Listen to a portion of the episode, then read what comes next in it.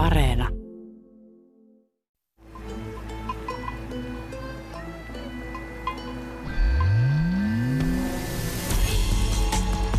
Tällä viikolla liputetaan suomalaiselle kulttuurille eli vietämme sunnuntaina Kalevalan päivää. Tähän päivään sopiva ohjelmavinkki kuuntelijaklubin loppupuolella. Entä pidätkö poliittisesta satiirista? Jos pidät, niin hallitsija on juuri sinulle. Tämä kolmiosainen hallitsija on armoton poliittinen satiiri, joka kuvittelee, mitä tapahtui kolmen hallitsijan Juha Sipilän, Vladimir Putinin ja Steve Bannonin poliittisen uran merkittävinä hetkinä. Washington, syksy 2018.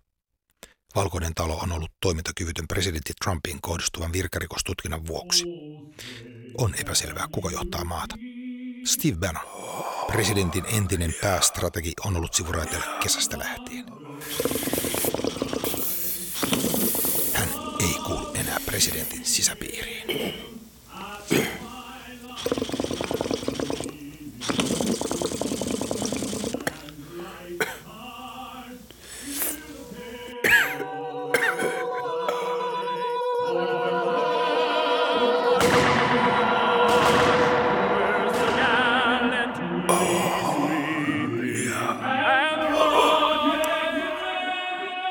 Istuin asunnossani toimistossa, niin kutsutussa Pride Partin suurlähetystössä Washingtonissa.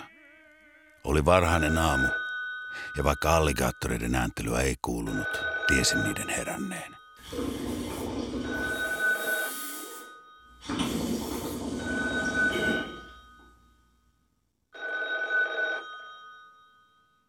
Tämä oli Washingtonin räme, suurten matelioiden koti.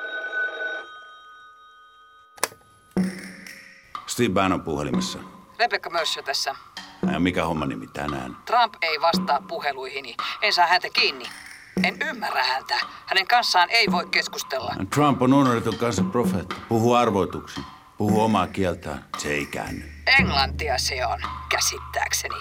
Mutta harvoin tavoitan mitään ajatusta. Kyse ei ole ajatusten puutteesta, vaan siitä, että hänen lauseissaan ne risteävät, törmäilevät. Mutta hänen mustavaistonsa ei johda häntä harhaan. Mustavaistonsa. Tarkoitan sitä valkoisen miehen pimeää puolta, joka häntä ohjaa. Se liioittelee ehkä, mutta ei petä. Mercer, hän tuntee Vox Populin, Amerikan sielu. Trump on Amerikan sielu, sen ruumiin listuma. Jos tämä olisi Rooma, hän olisi Jumala, Keesar tai itse Jupiter. Ja sinä hänen sanansaartajansa. Niin. Tai viestin tuoja, tulkitsija, Pontius Maximus, ylimäinen pappi. Entäs sitten minä? Hallitsija löytyy areenasta. Entä tykkäätkö tirkistellä? Siihen antaa hyvät evät podcast Intti Storit. Yleensä inttijutut pitkästyttävät minua, mutta ei enää. Reservin alikersantti Lloyd Libison on koonnut kuulijoiden legendaarisimpia armeijakokemuksia. Tarinat, jotka tulet kuulemaan, ovat yksittäisten henkilöiden kokemia tai kuulemia. Emme voi kieltää tai liian todentaa tarinoissa esiintyviä asianyhteyksiä, henkilöitä tai yksityiskohtia. Tarinoissa esiintyvien henkilöiden nimet ovat muutettu yksityisyyden ja kansallisen turvallisuuden suojelemiseksi. Kuuntelemalla hyväksyt ehdot. Tervetuloa mukaan. Minä olen tarinankertojanne ja Yle Kioskin toimittaja Lloyd Libiso ja nämä ovat Intti Storeja.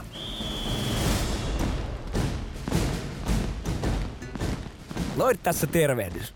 Intissä opitaan paljon uusia asioita. Ampumaan, räjäyttämään, liikkumaan, ryhmätyötä ja niin edelleen. Mutta harvassa on ne taistelijat, jotka eivät mogaa eli töhöille kertaakaan. Mogatahan voi monella tavalla, milloin siihen liittyy ihan puhdas oma hölmöily, jolloin se virhe pääsee käymään. Välillä siihen saattaa liittyä alkoholi ja välillä ihan vaan se, ettei kehtaa kysyä, miten homma tulisi tehdä. Tämä jakso storeissa mogaillaan ulkomailla ja ampumaradalla ja kärsitään myös kaikkien painajaisesta eli kusihädästä sotilasvalassa. Nämä intistorit on koottu teidän kuulijoiden lähettämistä tarinoista ja tästä se lähtee. Sen verran roisia juttuja, en viitsi tähän radio-ohjelmaan niitä nostaa. Käy itse kuuntelemassa Intistorit Areenassa. Suoraa ja välillä korvia kuumottavaa puhetta piisaa myös podcastissa Kaverin puolesta kyselen. Anna Karhunen ja Tiia Rantanen kertovat kiusallisimmat jutut ja noloimmat sattumukset, joissa pääosissa on kukas muu kuin kaveri. Miten Kalevala näkyy nykypäivässä? Kymmenosaisessa podcastissa Kalevala palaa tutkitaan, kuka tai mikä on nykypäivän Väinämöinen ja onko Suloisen Ainon kohtalo varhainen esinäytös Me Too-kampanjalle.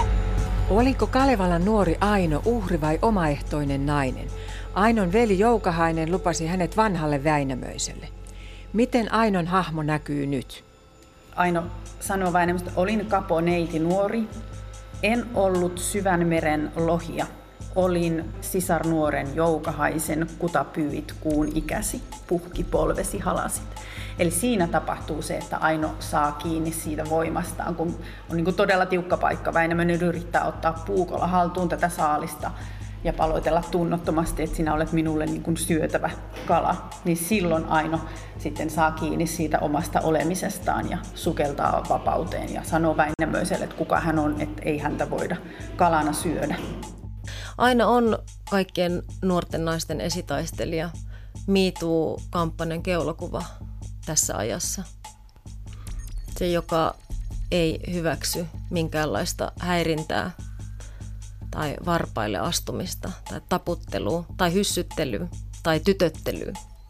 Ainoa ei mun mielestä ole kyllä yhtään hyvä esikuva nuorille suomalaisille naisille tai tytöille, koska se, se on liian nössö ja luovuttaa liian, liian helposti. Suomalaiset nuoret naiset on paljon vahvempia kuin Ainon.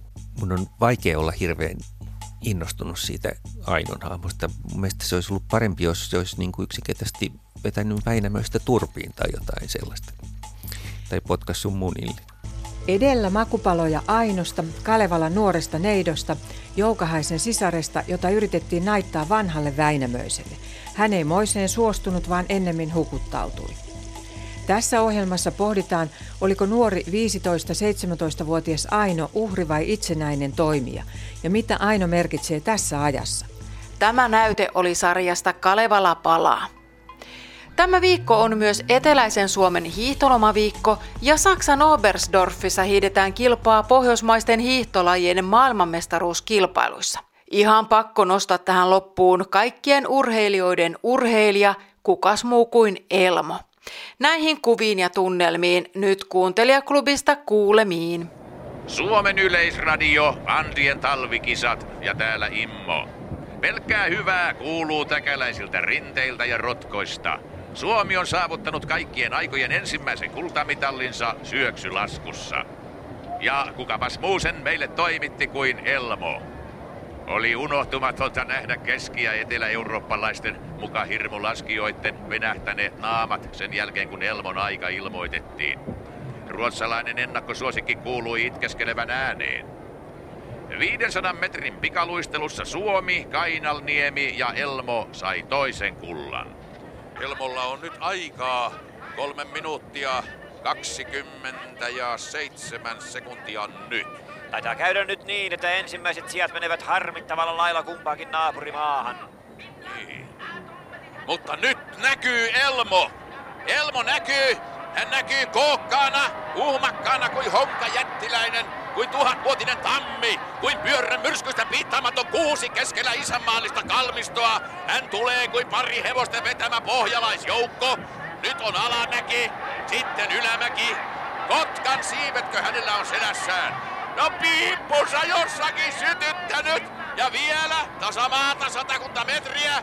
Ei, mutta Elmo voittaa! Elmo tuo Suomelle kultaa! Elmo on ehdoton champion! Elmo on maalissa! Nyt!